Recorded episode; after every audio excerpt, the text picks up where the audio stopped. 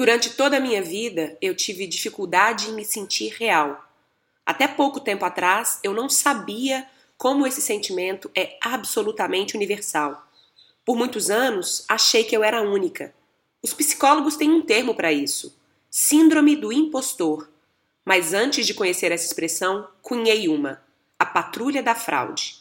A patrulha da fraude são as forças imaginárias e aterrorizantes dos adultos reais que você acredita em algum nível subconsciente que virão bater à sua porta no meio da noite para dizer: Estamos de olho em você e temos provas de que você não tem a menor ideia do que está fazendo. Você é acusado do crime de dar um jeitinho, culpada de só inventar merda, e na verdade você nem merece seu emprego. Vamos levar tudo embora e contar para todo mundo. Mencionei a patrulha da fraude durante um discurso de formatura que fiz há pouco tempo numa faculdade de artes e pedi que os adultos na sala, que já tivessem sentido isso, inclusive do corpo docente, erguessem a mão. Creio que ninguém deixou de levantar a mão. Quem trabalha com artes luta diariamente contra a patrulha da fraude, pois nosso trabalho, em grande parte, é novo e escapa às categorias prontas ou convencionais. Quando se é artista, ninguém te diz como ou bate com a varinha mágica da legitimidade. É você que bate na própria cabeça com uma varinha que você mesmo fez. E você se sente um idiota ao fazer isso, claro.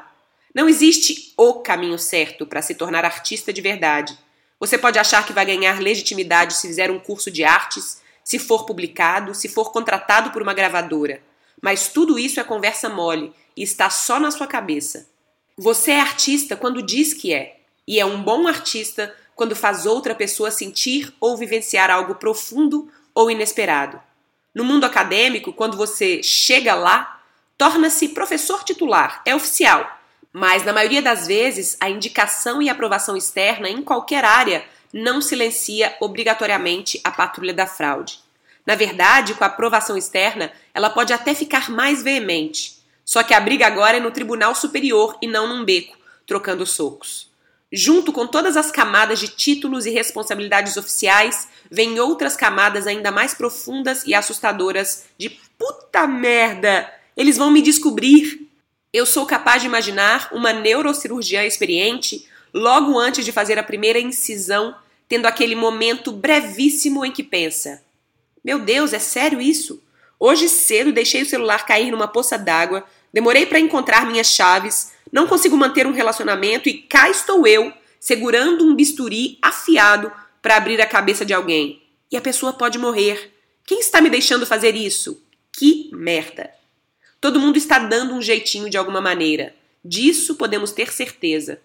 Tanto no mundo da arte quanto no mundo dos negócios, a diferença entre amadores e profissionais é simples.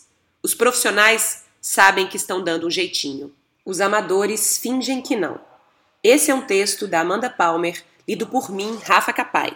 E se você ainda não faz parte da lista para receber conteúdos como esse, mas quer fazer, é só digitar no seu navegador capp.ai barra lista do zap.